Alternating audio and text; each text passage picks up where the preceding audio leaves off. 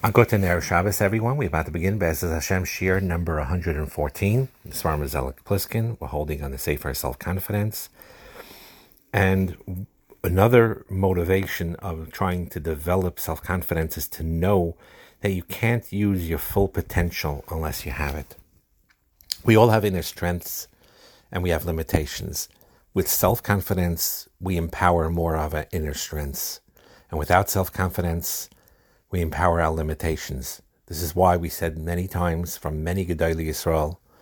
One of them was the previous Lubavitcher Rebbe, Rabbi Yosef Yitzchak. He used to write this in his letters and say it often, that just like one has a chiyuv, a responsibility to know about one's faults in order to correct them, so too there's a chiyuv, equally strong, perhaps even stronger, to know about your milus, what your good qualities are, what your potential is in order to bring it out and help and people and bring your out what Hashem wants you from this world. When Hashem gives you a shlichus, He's empowering you.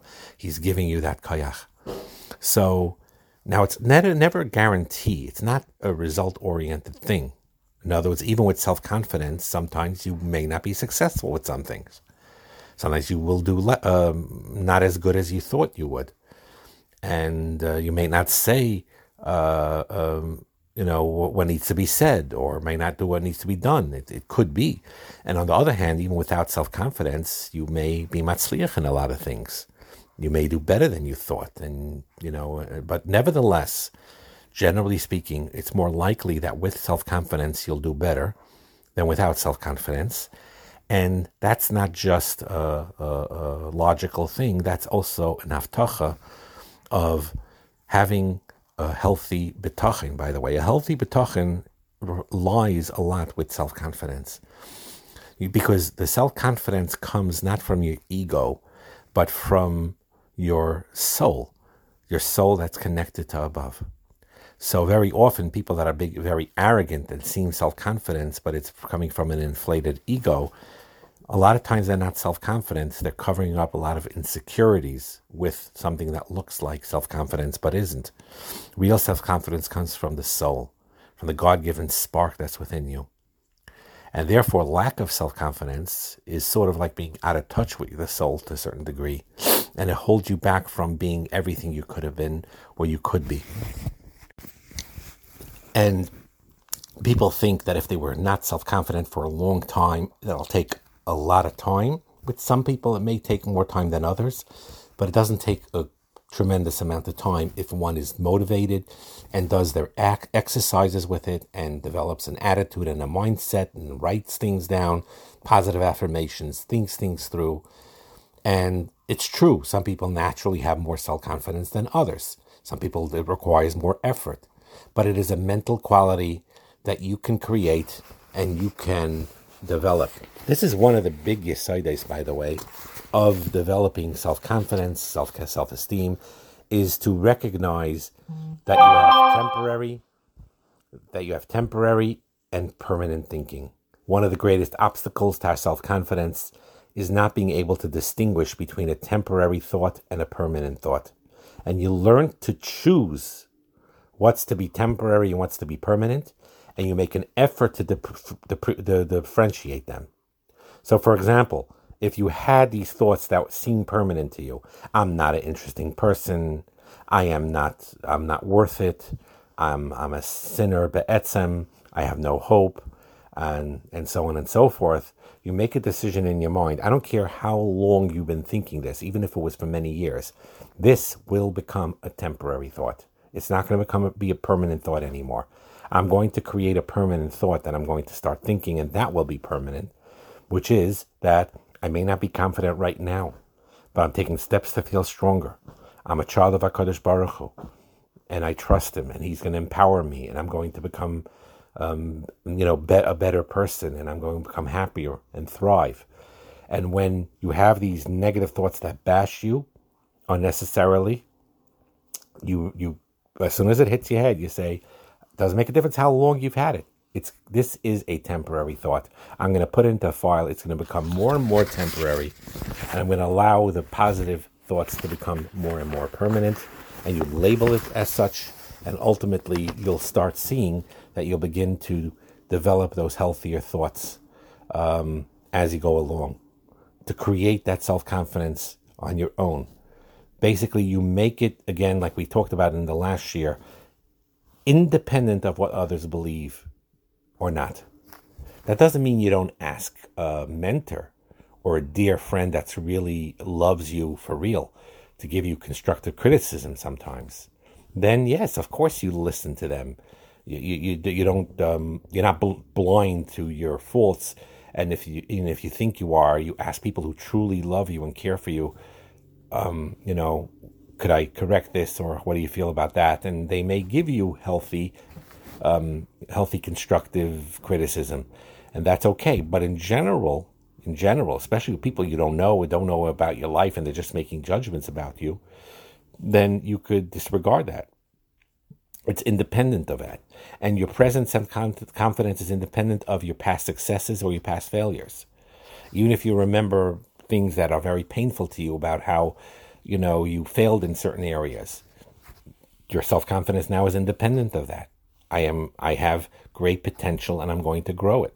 So this idea of believing in yourself because of the God-given soul that you were given and the potential that you have allows you to bring it out and to fulfill it. And this is really a very, very important aside. People needlessly limit themselves with their lack of self confidence. And you see from very accomplished people the extent of what people are, are, are, are capable of achieving. And even simple people achieved high levels of achievement because of their self confidence. And you'll see, and if you, you, you read carefully and you'll understand carefully about the what it is, you will see that very often a person, if he has that self confidence and he has certain skills, he'll be matzliach more than someone who may be even more naturally gifted but doesn't have that self confidence. You see this with athletes as an example, but every type of profession. That athletes is these two athletes.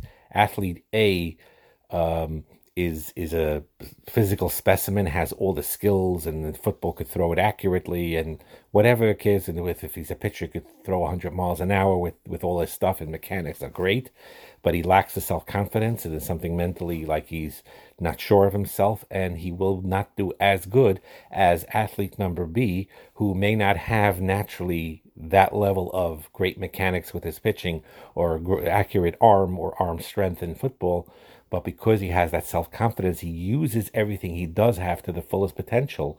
And that athlete B, who has somewhat of a lower talent level, will be will exceed and excel over the one athlete number A, who has even more potential inherently, but lacks that self confidence. By the way, it's not just self confidence; it's also discipline.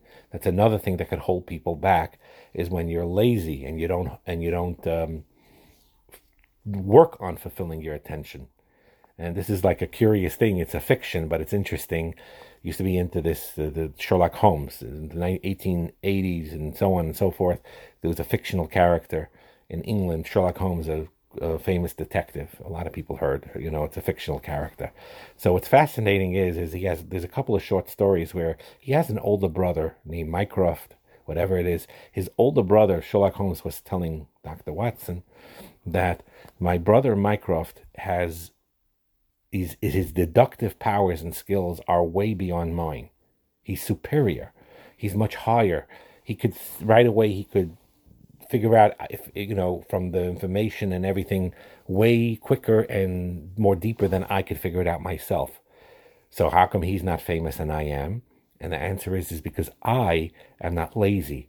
If I hear a theory from a person speaking, a client, I go all over and I gather the evidence and work hard in order to verify what I concluded, whether it's correct, not correct, based on those, you know, that that what I was told, and then observe. My brother, on the other hand, he hears this. He comes to the usually the correct conclusion, but he's lazy. He doesn't even bother. He's too lazy to even uh, contemplate whether the person's right or wrong, or whether his conclusion is right or wrong. He, does, you know, very passive about that. And that's why, even though he was twice as great in his deductive powers beyond Sherlock Holmes, but he didn't amount to anything because he didn't bother with it and he was lazy. So that's another thing also. So there's two things that could hold back from achieving your potential. One is indeed a lack of self confidence, not believing in yourself in a healthy way. But then there is another concept of just being diligent. And sometimes they go hand in hand because if you have a certain self confidence, you'll be more determined to be more diligent and to work more hard. We talked a little bit about the last in the last year about that you don't need the approval of others. And this is a very hard thing for many people. And because approval seeking, like we said, if it's a need, it's very difficult for a person. And it is a handicap for a person when he or she needs the approval of something, of somebody else. And if you make someone else's opinion more important than your own, then if you don't get their approval, then you will feel depressed, or you'll feel unworthy, or you'll feel guilty, since they're more important to you. So, and, and you should, by the way, be careful because you have a lot of people that are manipulators, that they use approval to control people. Meaning, like this, is they know how to zoom in on people that are that lack self confidence, and because he senses this manipulator, he senses that your worth, the person they're talking to, is is based on pr- approval. Otherwise, they're without worth.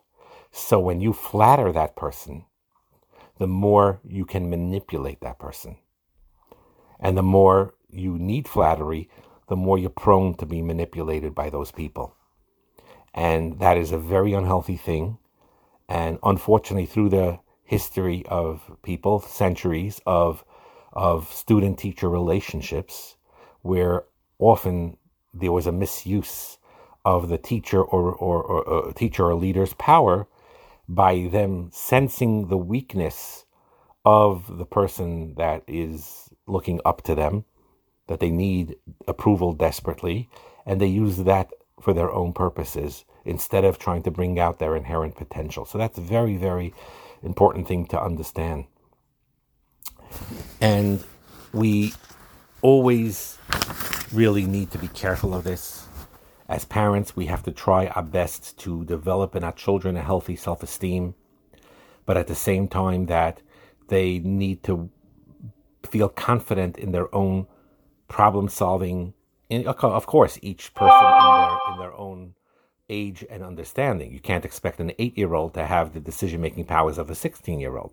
But within the eight year old realm of what they could make decisions, you allow them to make those decisions. And you don't, let, you don't make them totally dependent on their mother or father uh, to, to a degree where it's controlling. There was one famous, uh, I like him a lot, his name is Gibran He had a lot of deep uh, um, um, poems and, and observations. And one of them, he said, is that your children are not your children. They are the sons and daughters of life's longing for itself. They come through you, but not from you. And though, though they are with you, yet they belong not to you. This is really Hashkafa of the Torah. Your children are a pikadon from Hashem. They are not your children. They are your children, obviously, in halacha, and in many senses they are. To levincha, right? It says bincha all the time in the Torah. Your son, so he is your son. But in a deep level, they are entrusted to you. They are pikadon. They are not. They come through you. They come through you, but not from you. And again, yes, the Gemara Niddah says that the, even the physical materials and certain dispositions of soul do come from the mother and the father. The Iker comes from HaKadosh Baruch Hu, obviously, as the Gemara Niddah explains. So it does come from you, and giving birth and the natural um, progression of biology you come from substances of your mother and your father. But at the same time, it's through they come through you as a parent, not not from you. Meaning that ultimately their soul you don't own. There, it's a pikadon, and the idea is is that one needs to learn and train their children to think for themselves, to have their own approval. A true manhig, by the way, a real true manhig doesn't try to make copies of himself or one track minded of of I have a mahalach, so stick to this mahalach, and um, and and and and no matter what. Now, yes, this is Indian Messiah and so on. I'm not going to get into that now. But if so, if if a Talmid's tchunas anefesh differs from his Rebbe's personal tchunas anefesh, if he the Rebbe loves be'in and not into Bekias that much, but he sees this Talmid loves the Bekias, he needs to channel it. He could teach him Ian also and give him a healthy balance, but he has to know what the what that person what that Talmid is, and and the Talmid himself needs to develop that. So that it, it's really really important to work on that concept of not seeking approval for the sake of approval, not to make it a need, that it should only be at most a want. Have a wonderful Shabbos.